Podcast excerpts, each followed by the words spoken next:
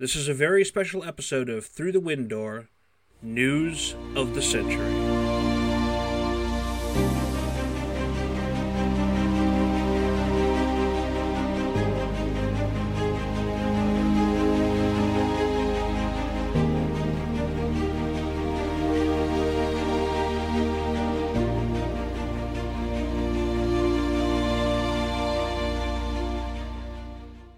There's something else I want to talk about in relation to the ending of this story, but it just Mhm. occurred to me one moment that we skipped over a little bit that I just want to pay Oh yeah. uh, proper attention to. Uh, There is an, there is another reason why Back in Time and Space is a better version of Back to the Future, Mhm. in that it doesn't erase black contributions to music. yes. Oh yeah. Wayland Mm, Joe Wayland, I Mm. love him, and I love that even as a part of this story, where they're literally bringing back an Iowa music player, and he and his daughter listen to this music, find it a fascinating artifact of the future. That ends up getting taken away from them anyway, to a certain extent, and mm, Joe comes back into the picture and says, "You know what? I make music anyway. I prefer playing my own music." So that means that when he Mhm. shows up in the epilogue of this story, that he is still making his own craft, unaffected by the events of the timeline shenanigans, and we get to hear that as being a part of this world, rather than mm, the complicated, extremely problematic element of Back to Mm. the Future, where Marty McFly introduces Johnny B. Goode to the past, and, and therefore erases the fact that this is something mm. that a black man came up with. Because no, he heard it Mm. from Marty McFly, who knew about it because of his timeline. Uh, the, we were talking before we started the podcast proper of how you want people to like grow because that's something that is done out of it's clearly done out of love it's clearly done out of like oh man isn't this music it's- uh, just it's the clever. best yeah but this- that doesn't the- mean it's misguided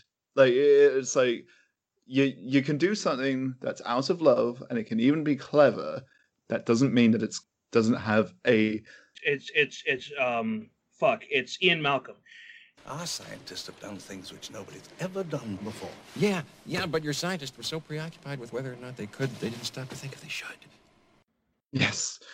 Uh absolutely. Uh man, this is th- there's so many like human moments in this and some of it feels like just conversation and like then you think on it and it's like no why should something just mean what it is rather than have extra layers of meaning? This is where i want to get to a very particular influence on charlie that comes from their contemporary culture. Mm-hmm, which is undertale mm because Carrying carrying around her her um, skeleton gloves and everything. yes Also, we know Uh, that she loves the uh, Undertale remixes. I, I do too i really enjoy uh Mm. like I think it's a whole like it's an actual genre of music that I like. Um, you know what? Let me like I will say. What's the name of it? Uh, I'll just drop it here in case. Like I'm sure this is one that like if someone is familiar with Undertale remixes that they will already be very familiar with. But I'm just gonna find the album. Here it is. Live at Grillby's. It's an Undertale jazz album by Insane in the Rain Music. I Mm. love it. Little piece of trivia. Back when I was working somewhere where we had access to like just the sound system, it was a mini golf place and we could Mhm. just go on Spotify and select different music to play. I would put on this jazz Undertale album and play it. People seemed to enjoy it and Mhm. while they were doing their mini golf. So, you know, that's just a little thing. If if you enjoy remixes of Undertale and haven't uh, listened to that, it's great. I listen to it regularly even now. Anyway, going back to Undertale and its presence here. At first, you think like, you know, this is great sort of modern culture stuff, especially when you see the list of aliases that Charlie is considering when she's confronted with the trio and it's just sort of oh my god, even that has it feeds into the point I'm about to make, and it's like Link the Zeldason, um, Sans Papyrus, like all of this stuff. Lilu there. Scoresby. Lilu Scoresby, all wonderful, but something that is a big part of the Undertale fandom, or a certain like large group of it, something that has become a huge phenomenon in and of itself that even if you really enjoy and love Undertale, you may not necessarily be aware of, is this like this almost infinite wealth of AUs, like alternate universes that people have come up with for Undertale, and how there are even stories that people have come up with of like different versions of Sans that will like go around like if, sort of erasing or like trying to say it's like it's become this multi-universe thing and even Oh Undertale God, yes. and even Undertale, like in and of itself, plays with this idea of like timelines and how just every Mhm. time you restart the game, that's you like almost creating a new timeline. And the word It and has- the universe remembers it. Yeah. Exactly. The universe how- will remember that, as, Yeah. as Telltale might say. For those of you that are either not familiar with the multiple Undertale AUs, or even somehow missed out on Undertale itself, I am putting a link in the show notes regarding a YouTube show that details both. Maybe all this talk means that you're interested in actually playing the game, but I will say that as someone that has tried, the most intriguing parts of the story require a significant level of skill that not everyone is going to be able to manage. I didn't. And therefore, perhaps the only way to learn more is to have an alternate way to experience it. That said, I do think that the story is compelling enough that it's worth looking into one way or another. Then I, in relaying this, I'm also realizing that Link Zeldason has a presence in this because that also is a series with timelines. Yep. Granted, that's like just the fans who are like sort of looking at that, although it was made official in an encyclopedia. But the point is, different games in the series exist on different timelines and things like that. So all of these cultural references, which are indicative of an entire like world of influences that Charlie may be leaving behind, and they're things that you likely love as well, and you can see the impulse to not want to leave that behind. They nevertheless have a presence here because it's showing a wealth of like time travel narratives and alternate timelines and things that are all feeding into this. And it's wonderful. It's this dance of influences as you weave between them, and it simultaneously feels like all of them and none of them because it's its own thing. And I'm going to stop now because I'll never stop if I carry on. Yeah, it's. Hmm. I mean, again, that's a little bit part and parcel with Charlie's experience, which is pretty central to this story. I hadn't even necessarily considered that. I, I only became aware of the Undertale phenomenon relatively recently. Was it the eye patch wolf video? Yes, Like, it, it, I do was, recommend it was, that. Mm. Yes, no, it, it was the Super Eyepatch Wolf video. I had played through a good portion of the game at this point and got stuck fighting um, the Spider Girl because I was trying to go for a pacifist playthrough, and that is really fucking hard when you only have 20 fucking hit points. Um, but now I know a little bit about all the stuff that you were talking about. So, humming So the wait a second, is that related to Undertale, or are you literally humming along to Freakazoid there? Oh my god, that might actually be Freakazoid. No, it's the um, no, it's uh the spider dance theme, It which is, her. Okay. Okay, fair enough. Uh, yeah, I, I figured that was the reference you were trying to make, but as I was listening to you do it, I was like, that sounded like Super team extraordinaire, Freakazoids, Freakazoids, runs around in underwear, Freakazoids, Freakazoids. so. Where's that remix? Yeah, the the whole to the outsider. I mean, hell, to, to even to the insider, Undertale stuff seems insane in terms Mm. of the level of mimetic and fractal iteration and reiteration of this world that is part and parcel of the fact of the there being multiple timelines and everything like that. And I have had a chance Mm. now to as a result of knowing some of the names and being able to use the internet to look things up, to learn more about the complex web of just Undertale on its own, like Mm. the interactions between. Sorry, I'm not going to talk about any of that because I don't want to spoil the experience for anyone that hasn't played Undertale That's true. and That's that true. and that is not necessarily relevant to our discussion of this book in Mm. New Century. We will just say that there is definitely influences there that are that are part of all of that. So the fact that Charlie Penrose Gray carries around these gloves and these influences are part and parcel of her story. But here's one of the things that I do want to bring up, and this isn't going to be something that's going to be resolved anytime soon because it's a little bit part and parcel with the future of the new century narrative and everything like that. We now have to take into consideration not just the idea that things had to turn out the way they did in this story in century from a narrative perspective so to preserve the stories that we read and love and everything like that. But we have to take into account that things turned out the way they did because of the actions of Yagana. We don't Hmm. see what Merlane is doing in all of this. It's entirely possible that part of the reason why she is not a presence in the story is because she felt that she had to leave it up to Charlie and the doc to navigate this themselves and uh, figure out the best course of events and everything like that. It could be that she had her own issues to deal with, particularly in regards to how these new timelines played out with the people that are most important to her, the Princess Thieves group. But someone that was always playing with things behind the scenes is Yagana herself. Yeesh. As Alex has pointed out in private conversation, and as you know because of our discussions about Nightfall hmm. of the Wendigo, I have a little bit of a hang up with her because of what she did over the course of that particular book, which cast her in a different light above and beyond everything else that she's done.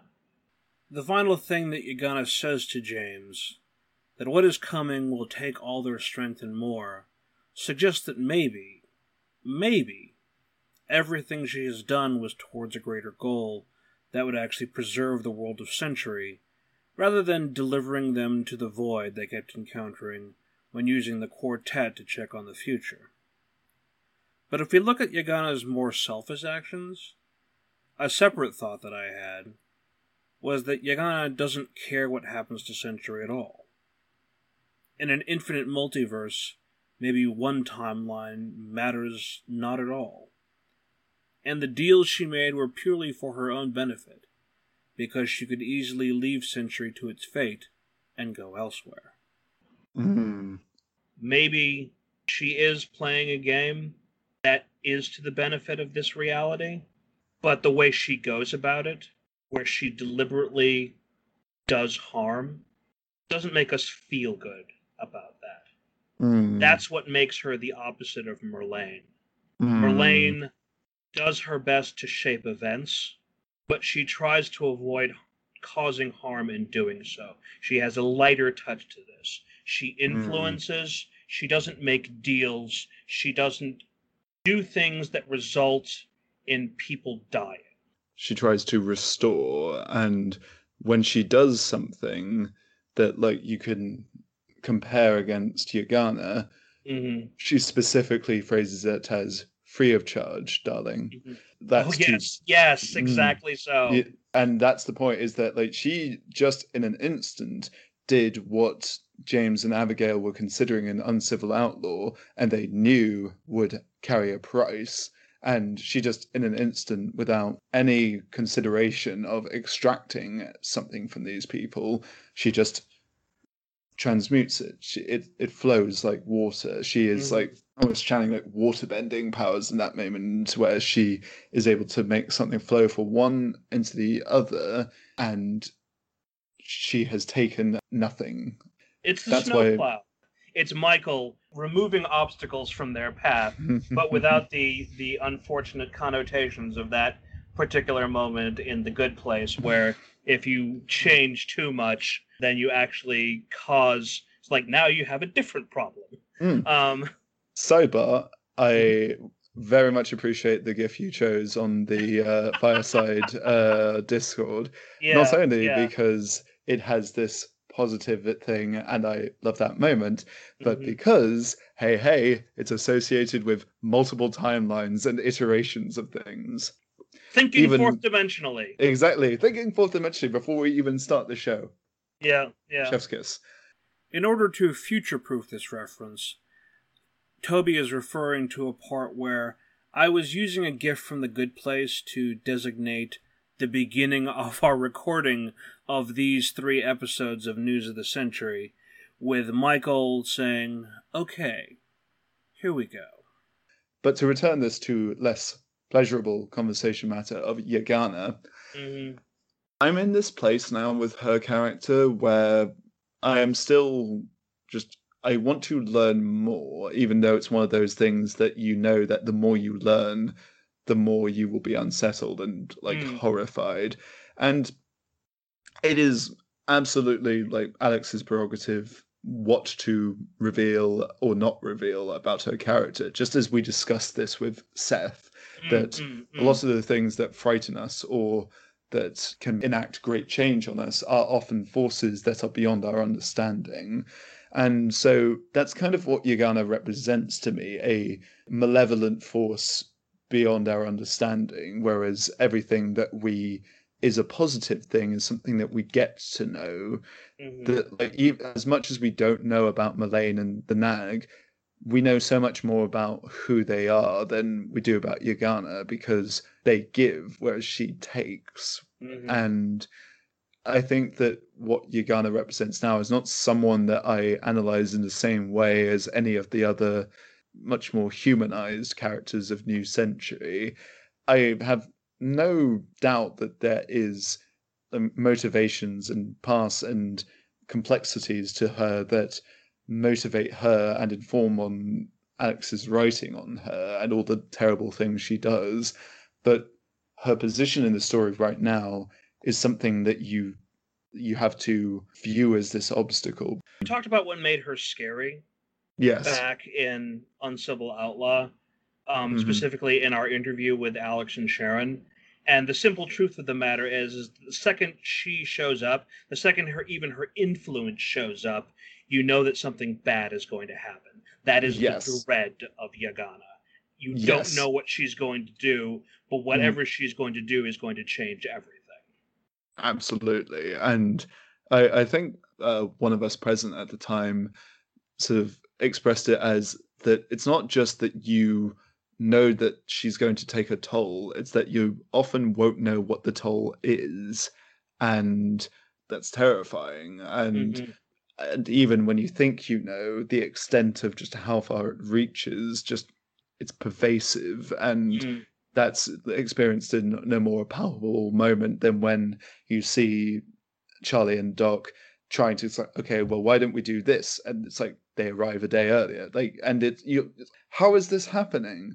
You get the sense that the only reason that the Save the Tiger timeline panned out into what we know to be the last couple of books, like Phase Two, essentially, excluding uh, Princess Thieves, is that it's because her end goal is still accomplished. Rasputin still ends up with an like an Yes. endowment, and it's like She she doesn't change that because that's what she wants. yes, and at the very least, that sort of at least we have that confirmed now because Mhm. that's the constant between the timelines, which means that like as much as we still don't know, at least we have one thing we know for certain that like this is what she wanted, or at least this is like she wanted this deal to be fulfilled to this Mhm. extent.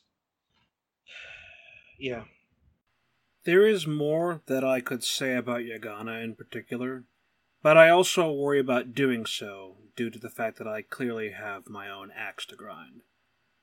My feelings seem justified to me, but this story is about more than just one character. That said, it's interesting listening back to this and thinking on her as someone that wields agency over time itself, considering the final episode of the D Plus TV show Loki, and the revelations there on the origins of the current order of that multiverse. This is not the place to spoil a different show, of course, but I will end on this note. I mistrust anyone that both thinks they know better than anyone else as to the way things should be, and has the power to ensure it. The big bad in the Loki show is the culmination of that idea, and part of me sees in Yagana something similar. Not unlike how we felt about Mr. White, just on a much bigger scale. And though we talk a lot about Yagana being unknowable and inhuman, I think what bothers me now isn't that. It's the idea that to me, she has revealed herself as having mortal desires and feelings. That somehow scares me more than anything we don't know.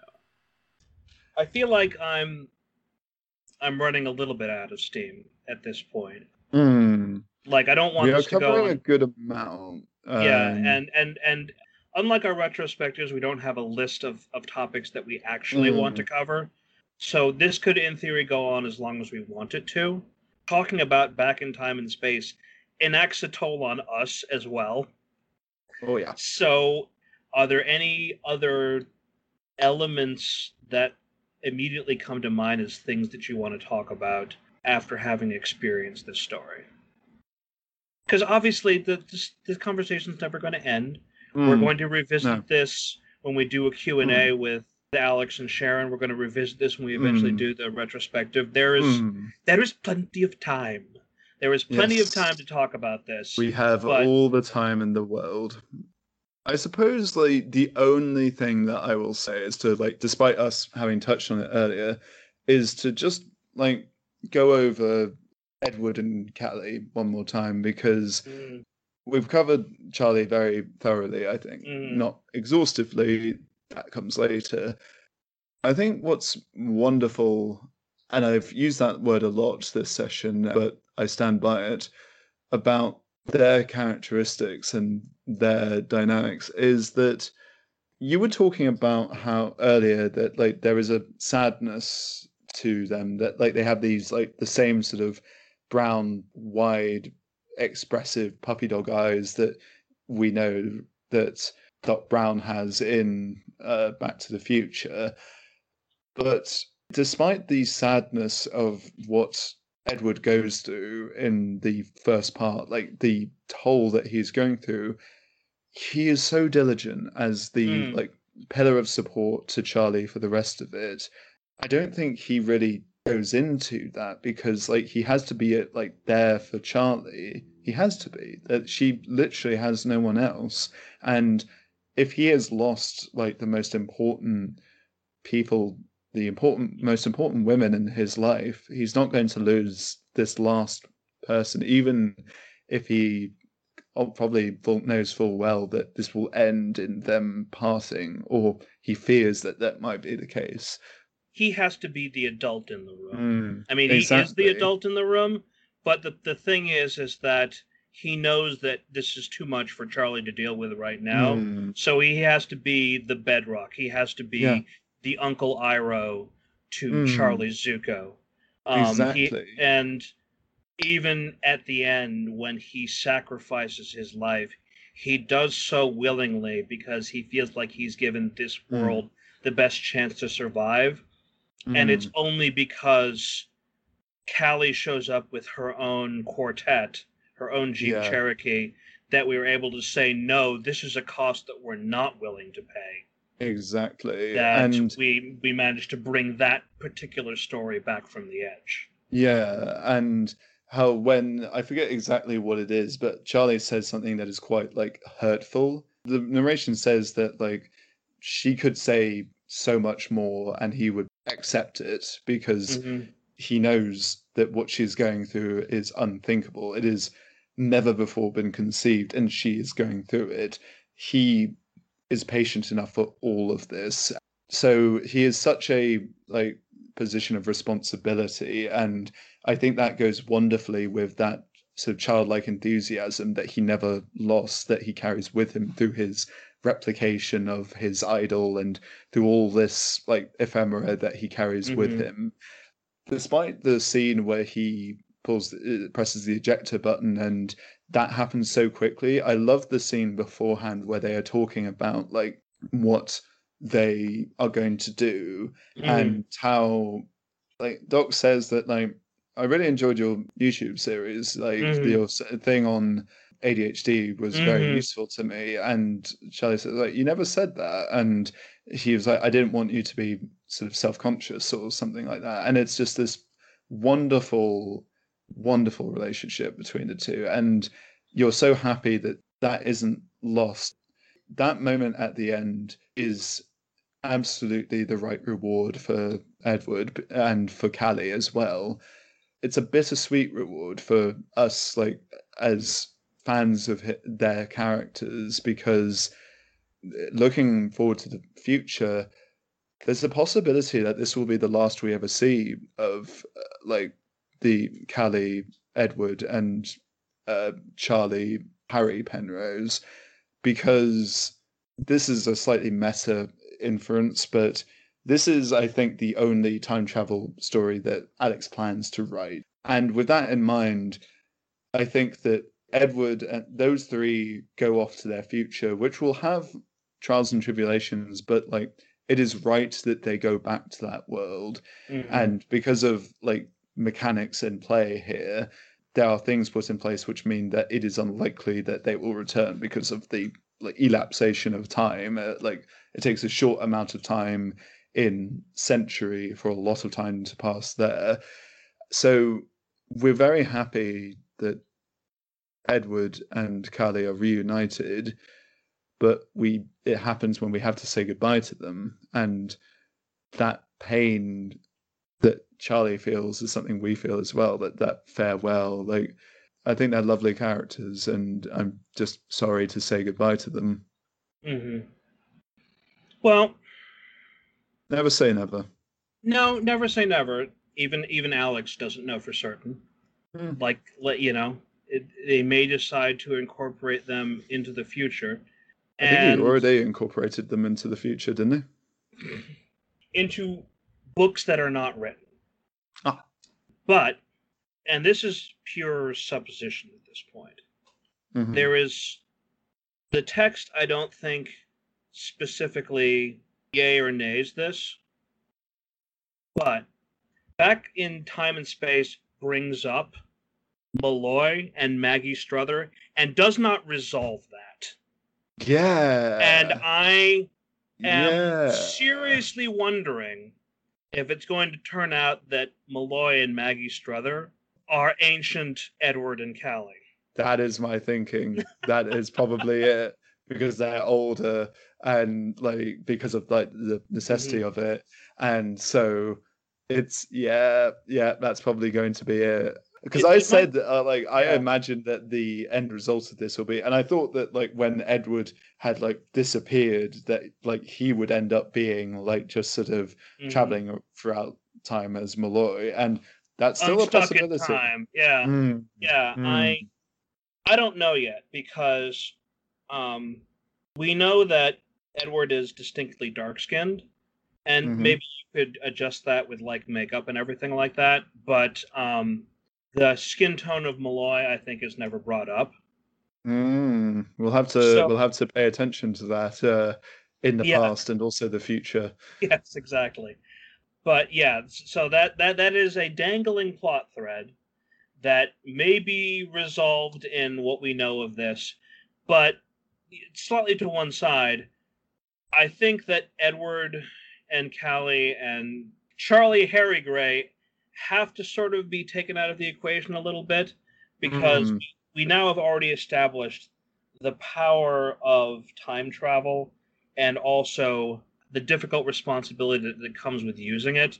So removing it from the chessboard, Hmm. very appropriate considering the uh, Oh yeah. yeah removing it from the chessboard of future stories is also is almost kind of important because this timeline this reality has to sort of stand on its own two feet without a complex agency that Mhm. the jeep cherokee could provide Yeah. going forward it's one of those great traps, isn't it? That like any ongoing series, once it introduces time travel, you run the risk of like like power creep power creep and just any sort of thing of like, okay, why is this story not resolved with this? And like we're, not approaching these stories as logic puzzles. You sort of want to like contain it, like, and the characters are kind of aware of this as well. Like any extra excerpts that was included in the back matter when it's that and i really appreciate its inclusion in that capacity where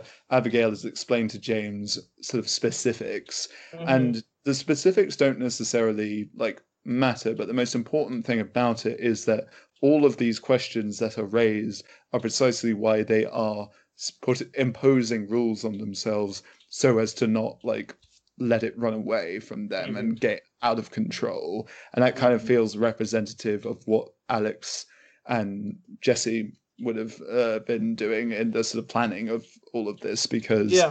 it's just all stuff that it's like we can't let this get out of control because I would never go so far as to say that like you run the risk of breaking your series by doing that, mm-hmm. but it certainly becomes a sticking point. That's mm-hmm. like, you know, I wouldn't necessarily be lost, but I'm glad that there is a level of responsibility and restraint at play here. Just a couple of days back, Red from OSP released a video on the It Was All a Dream trope, which kind of resonated a bit as to why time travel can be such a difficult story element to work with. As I mentioned way back in our introduction, time travel is the ultimate agency. It gives you so much power that it makes you wonder why anything bad ever happens at all. Yagana makes a fascinating foil to that as well as the fact that random things can happen all the time. But the bigger issue is that these are stories. They are, by definition, fiction. They are events that did not happen, and therefore the agreement between storyteller and audience is that they will suspend their disbelief to allow the story to be told and enjoyed. In the video, Red talks about how the it was all a dream trope can be a major disruption to that agreement. When the audience has already agreed to believe that the story is to some degree real, and as a part of the text, the story suddenly says, Ha ha, the story wasn't real at all, I fooled you. That is a kind of cognitive dissonance that can utterly ruin audience engagement. Now, suspension of disbelief can be disrupted a number of ways, and school movies often talks about a bunch of these, as well as the fact that as long as a story is told well, sometimes these disruptions either go by unnoticed or forgiven by the audience. Time travel can be as disrupted as the above trope, but for a different reason. Stories have different levels of power fantasy involved, with little things like character gullibility and the durability of our heroes being on the low end of the spectrum, and superpowers and time travel being at the high end. When using something that powerful, one of the only ways to keep it functional within a storytelling framework is to have very specific limitations on how it works. This is what Jesse Ferguson's podcast Recorded Tomorrow is all about highlighting the mistakes often made by time travel fiction and what you need to do to have the audience buy in, rather than, say, devolving into the CinemaSins mindset. At the end of the day, the reason why Alex brought in an outside expert is that he has a fundamental understanding of how stories work. If you're going to use elements that challenge your audience's ability to buy in, then do the work. And as Jesse would remind us, be consistent. final thoughts. I love that the totem of the trio timeline gets to live on as Mm. Charlie as Charlie Harry Gray gets to bring that creative work into the future where it can live. This creation of Jamie Penrose is not lost. Hmm. That's one of the very touching moments towards the end. uh, Yeah. as, as, as far as how all of that plays out. I have no idea how it's actually going to affect everything going forward, but the fact that there are now two Jeremys and two Donalds, and the two of them are going around with fake beards so that they can integrate is just Amazing. hilarious. Yes, exactly Amazing. it's good that steadfast donald insisted that if this version of jeremy was going to be unstuck from his reality that donald insisted that he go with him so Hmm. that that version of jeremy would not be alone Yes. as i recall i think alex posting on the discord in response to your notes as you were going through back in time and space Hmm. Alex was going around and apologizing to Matt for having to voice Caleb Buck again, the one character that poor Matt hated to voice the most. oh my god. Like, yeah, th- this this story really was an old home week for a lot of characters that either will be voiced again or are just referred to as Hmm. being components. Because obviously, we're not going to hear Victoria voice Virgil, unfortunately. Um, Hmm. We are fortunately not going to hear Spencer have to voice. Crap, was it Spencer or Matt that voiced Tremaine? Ooh. Uh, one sec. Don't, don't, don't worry about it. I'll I'll uh, I'll go back and fix this in the edit. Future Greg, yeah, exactly. come come in Um, with your mustache and everything. It's yeah, exactly. Oh no, it's evil Greg with the goatee. Uh, or alternate reality Greg. Anyway, I don't even want to know what evil Greg and evil Toby. Fuck. Oh boy. Uh, yeah, yeah. This is. Oh, I'm exhausted already. Going back to our interview list, Matt did voice Tremaine as well as Mayor Caleb Buck. So, dodged a bullet there in that he's not going to have to revoice two racist assholes. Concluding thoughts is I I made this joke already, but uh, in the Discord, but it's great, Scott. Like it's just such a like it frazzled my head after I was done, and this is why I always love these sessions. Is that it kind of helps me to sort of like let it sit as what it Mm. is, and I think almost more than so many other, more than any other New Century book, this is one that will continue to sort of like bubble in your head like long after you're done reading because you're like there's so many directions that it goes in yet what I love is that at its heart, it's this story about people moving forward and trying the best they can, even as the world grows ever more complicated and oppressive around them, but they nevertheless keep moving forward. And by the end of it, they have a family. They've lost family, but they gain new possibilities that they never thought possible out of it. That's a wonderful end point for this. As much as there are bittersweet implications, that is the sweet part of it that you hold Mm. on to, and that means that this leaves a lovely taste in your mouth. you know, we, as a part of the introduction, I mentioned that I wasn't going to talk about the implications that Princess Thieves is now the new starting point for Phase Two. Mm-hmm. But this also means that the book that Alex is writing right now, the next Princess Thieves book, is now going to be the beginning of the new Phase Three, Oh shit! which which means that once more there's patterns repeating themselves to a certain Mm. extent. Like you can now view Phase One as beginning with a story in the UK, and the next story after that is Mm. James and Abigail. And now this phase two is a story beginning in the UK, and the next story being James and Abigail. Mm. And now phase three is beginning with a story in the UK, that also goes back in time the way Princess Thieves would go back in time because those events would have been happening with a little bit of synchronicity with the events of phase one. And you know what that means? That means at some point we are possibly going to get a conversation between Merlane and the Nag about whatever time travel shenanigans Charlie and the Doc are getting into. oh my god. Oh my god.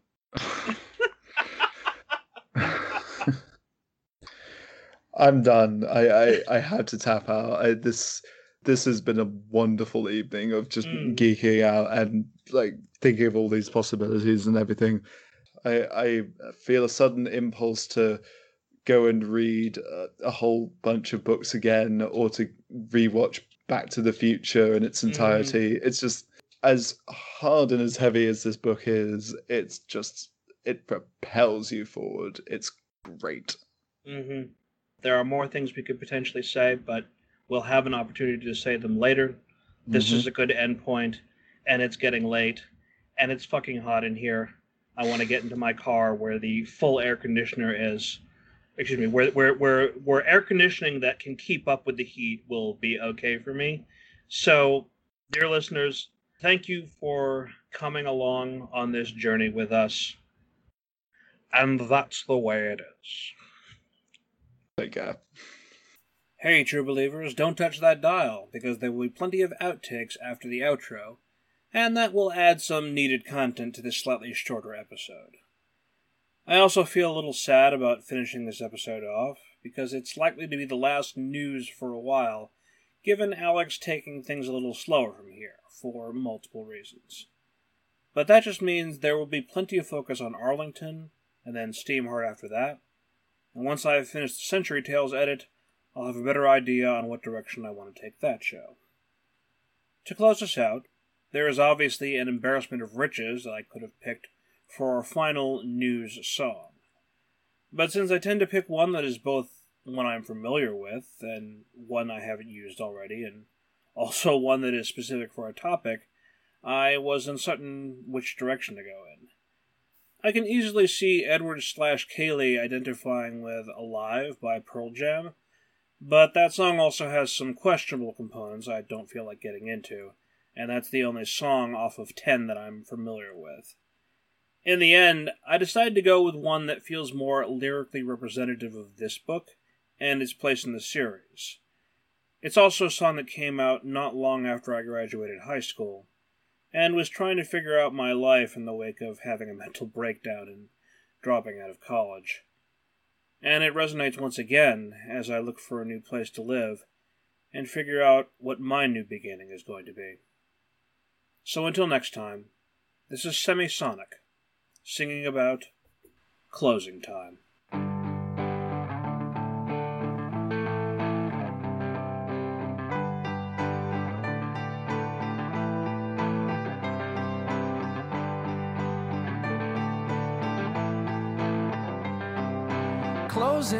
Time. Open all the doors and let you out into the world. Closing time. Turn all of the lights on over every boy and every girl. Closing time. One last call for alcohol, so finish your whiskey or beer closing time.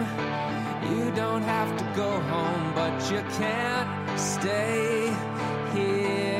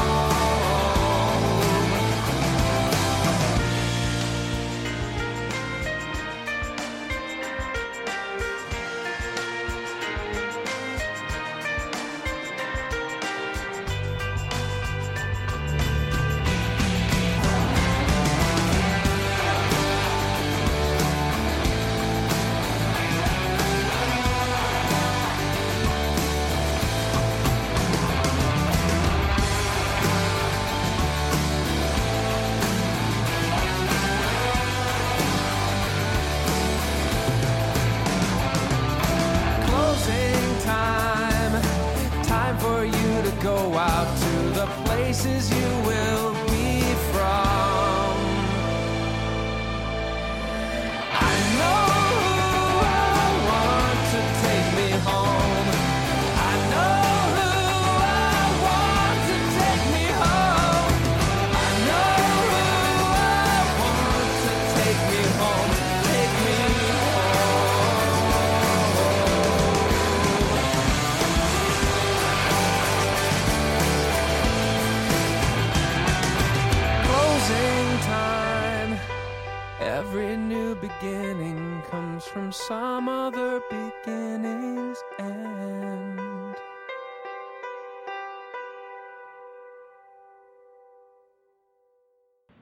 That's right, right. Greg. I started the recording while you were away. What you gonna do about it?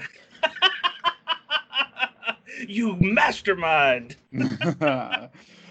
Look at me being helpful and productive, like a savvy fucker. Uh, okay. Because you see, Greg, today we are going to be talking about plus space. Oh my god. You prepared that, you fucker. Yes, I did. yes, I did. I had the idea earlier today, and I was like, I'm gonna just cue this up. All right, and there we go. You know what? At at at some point, it's just going to be like you are going to surpass me in terms of being the better showman here. I have I have most of the power at my fingertips because I'm the editor, and so there- therefore can edit in a whole bunch of things after the fact.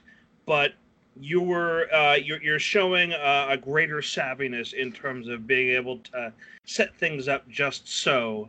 This is what we in the biz call in-camera effects. All right. I just want everyone who hears that, in case you hear it, that was me. That like Greg didn't edit in that music unless it didn't turn out so great on the recording, in which case he did. But on the day of recording, that was me. I haven't had the coffee yet, by the way. That's Oh, the sort really? of energy we're in. Wow. I've I've been okay. fortunate because I have had the practice of like meeting with an old friend earlier today and talking with him, and then just before speaking with you, I was speaking with my mum to tell her about how wedding preparation and everything is going, and everything is just snapping into place and. I'm feeling in exactly the right head space and plus time to talk about a new New Century book. I'm excited. You know what's also a good stimuli? Mm. Exciting new books. And I am I say that and immediately realize, no, Alex, that's not incentive for you to keep like writing like a madman. It's I mean you know the madness is very like appreciated it comes into play. But what i mean is at the rate of a madman you he is writing the next thieves book at this point. It's just that he's not doing everything else. He's, ju- he's he's not doing everything else on top of that because yes. at this point um, it's not just about keeping his brain busy keeping his work life busy. It's also about not having his body break down and everything like that I, well lo- I, I love seeing your energy level though it makes me Yes. it makes me happy yes this is i believe because we've done the video format for the last couple of ones this is Mhm. the first time we're doing it with the news isn't it yeah it well, is. that's It going is. to be that's going to be exciting. We're like I think it fits because we're going fourth dimensionally. Where as the subject matter is growing in dimensions, so too is the format of recording. Not necessarily the delivery method, but then you know, like there's only so much data we can get through the window to you lovely folks at home. this this is funny because in another part of the Discord they were talking about like what it would have been like in order to try and send the Death Star plans via via 14.4 modem. Um, I've been off the Discord for a couple of days. I always like when you just come sort of slinking back in, and there's been a whole slew of like, like around uh, about Christmas time. I was fortunate enough to be present, but in the aftermath, I must have. I imagine it was ridiculous when it was just people sharing the most disgusting looking old time recipes, and it's just this thing that sometimes it gathers momentum, and before you know it, it's you've got a multiple pages worth of terrible things like shark fin jelly or something like that. I'm exaggerating and yet underselling it at the same time. That's how bad it was. Uh, Oh, very nice uh, shirt, by the way. I see that you are wearing comics. Oh, Oh, weird. Yes. all the way back in like the early is it the early 2000s no i guess it would have been the late 2000s no no it wasn't Ah. wouldn't have been the 2010s that would have prob- possibly been around like 2008 2009 or something like that whenever it was that the escapist magazine was big but it wasn't overrun by gamergate yet um, when- yeah. when loading ready was run was doing time. its things yeah exactly yeah, and i like when I was a mid-teen, Mhm. I just to like add to that, Unskippable was that show Yes. that I loved. Uh, Like I, I was introduced to Unskippable before I knew what Mystery Science Theater was, as a result of Movie Bob introducing it through one of his big picture episodes, and I'm very thankful to him for that. But um, Unskippable was what I would watch after class, and I would just be like, "Oh, brilliant!" And I would wait each week for a new episode, and I miss it. And to be honest, like I should be, well, more honest with myself because that comedy didn't go anywhere. I just like for whatever reason uh, didn't keep up with Loading Ready Run, even though every single time I hear a glimpse of like what they're doing now, they're amazing and their various podcasts and things all they continue to be just an excellent group of people from oh yes the yeah No, I, I'm taking my own cues from some of them in terms of how they introduce their live show. From near and far, young and old, people of every shape, ability, and gender, welcome to Loading Ready Live. lovely Yeah, exactly. They're they're some of the most inclusive people out there, Mm. and the line I got way back when I did the introduction to Through the Window to guys, gals, and non-binary pals, that was something that was queued up from Ben Ulmer, one of their. He was originally one of the state, one of the behind-the-scenes people in terms of recording and editing and everything like that. Mhm. and he he has his own flavor of humor that they decided Mm. to use him to put him in front of the camera as time Mm. went on, basically. Isn't isn't it nice when the people you would whose work you and uh, like expressive art that you enjoy on the internet grow over time rather Mm. than regress or stagnate? I think that if you put out something of yourself long enough, it's impossible that like there's not something that you regret about yourself. That's just what growth is. I think that what people tend to have missed the point of is that it's not the point is not to have a perfect score sheet. Like that's Mhm. not if the negative point is bad enough, yeah, we're going to be upset and hold it against you. But like the point is that like it's not about having a clean sh- record. It's about having the impetus and the self action to actually grow and become better Mhm. and I haven't gone back to like a lot of the like original stuff for a while, but I have like no doubt that there's some things that Loading Ready Run have put out over the years that they've just gotten better and better at, not just in like technical comedy, but in just as The- people. And the- that's yes, th- that's what I love to see. they've gotten better equipment, they've gotten better at timing and everything like that. But it's also one of the things that's gotten better in- is their own understanding of themselves, what comedy to do and not to do, and stuff like that. Like they've never been hugely problematic or anything like that. Mm. but I think they've definitely gotten more sensitive over the years.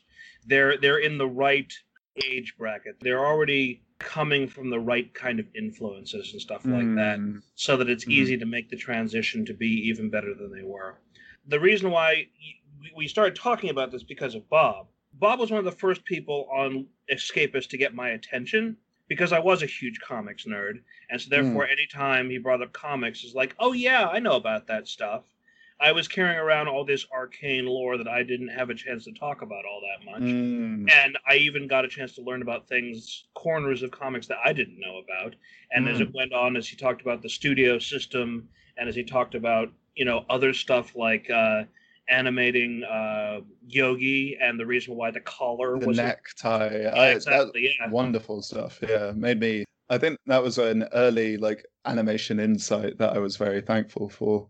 The thing that got me recently was on one of his Eternals episodes, where Mhm. he's going back and trying to explain uh, how the Eternals are potentially going to be relevant to the MCU based on all the things that they were involved in over the course of the 70s and 80s and 90s and everything like that.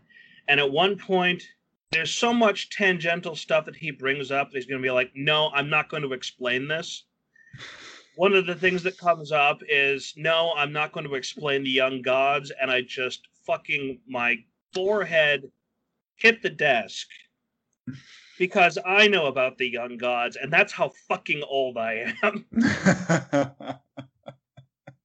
Um, it's the it's the moment you know like when you're old is when someone makes a joke of ask your parents. you don't you don't need to ask the, your parents. You have first-hand knowledge.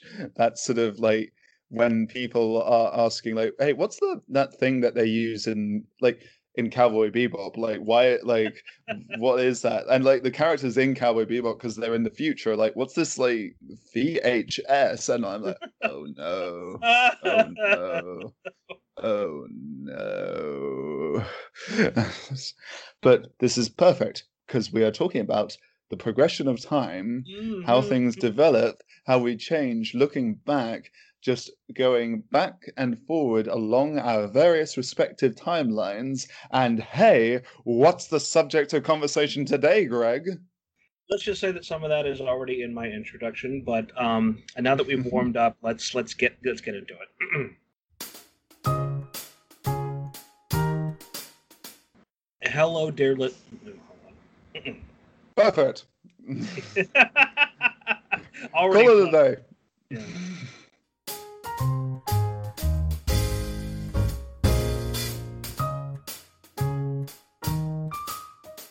That was good. I I don't know what my like the the introduction that I wrote was the only preparation. I did not know Mm. Like I could have thought about it. I could have made more notes about things that I wanted to bring up, but that's that's not the brand. That's not I, the I think it. I think it Century. synced up well enough. Like, Yes, uh, yeah. yeah. Mm. So I, I, you know, the point is like the only rule is that there are no rules in news of the century. So like, you know, by all means do that because like that introduction you did was killer. It was very good. I'm glad you liked it. I read it for Maureen last night, um, and she didn't have any notes about it, but she commented on just how she thought it was perfect. She's biased, I mean, but She's she also right. has, yeah, and she also has experience listening to me both ramble on and talk about my thoughts when they're all gathered together at one place, and I can refine Mm. it to the point where I feel like whatever I'm trying to talk about is crystal clear. So I'm glad that you agree that Mm. that that beginning worked very well, and I'm glad that we brought all of the energy that we do to a news of the century that make it stand out from our regular retrospectives. Oh yeah. Uh, and I'm glad that we finally got to record on this. Finally. Oh, yeah. I apologize for like how that works out, but in some ways I like the sort of energy that comes out as a result of that, where you have like this you've had time to for it to stew and like reflect and you get insights that I couldn't think of and Mhm. I will come in coffee in hand and just sort of just like just shooting from the Maximum hip. Toby. Yeah, Yeah, exactly. ma- maximum Toby.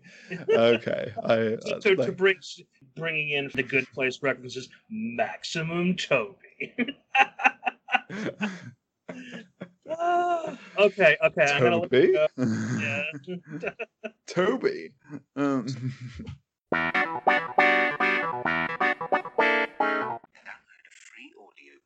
that's an ad. Shit. That's. I was going to do a uh, gag with um, like Sans dialogue, uh, Undertale. Um, no, let me go back and uh, redo that. Fuck.